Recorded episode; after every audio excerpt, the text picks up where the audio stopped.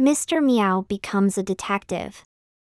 Once upon a time, there was a cat named Mr. Meow who always dreamed of becoming a private detective.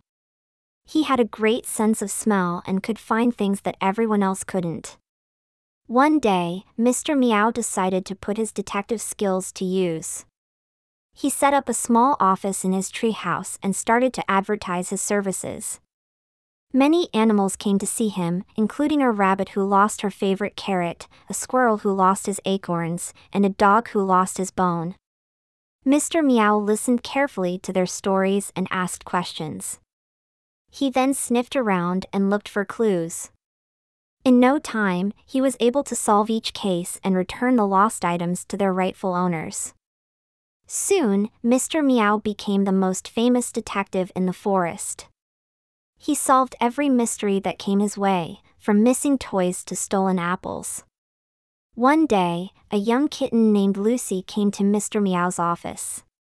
She was worried because her favorite toy mouse had disappeared. Mr. Meow promised to find the mouse and put Lucy's worries at ease. He put his nose to the ground and started sniffing around. He opened every drawer and looked under every leaf. He even climbed up trees and searched the rooftops. But, the toy mouse was nowhere to be found. Just when Mr. Meow was about to give up, he noticed a small hole in a tree trunk. He peeked inside and saw the toy mouse. A group of mischievous squirrels had taken it and kept it as their own. Mr. Meow went to talk to the squirrels and convinced them to return the toy mouse to Lucy. Lucy was overjoyed and thanked Mr. Meow for solving the case. From that day on, Mr. Meow became Lucy's favorite detective. She visited him often and even brought her friends to see him.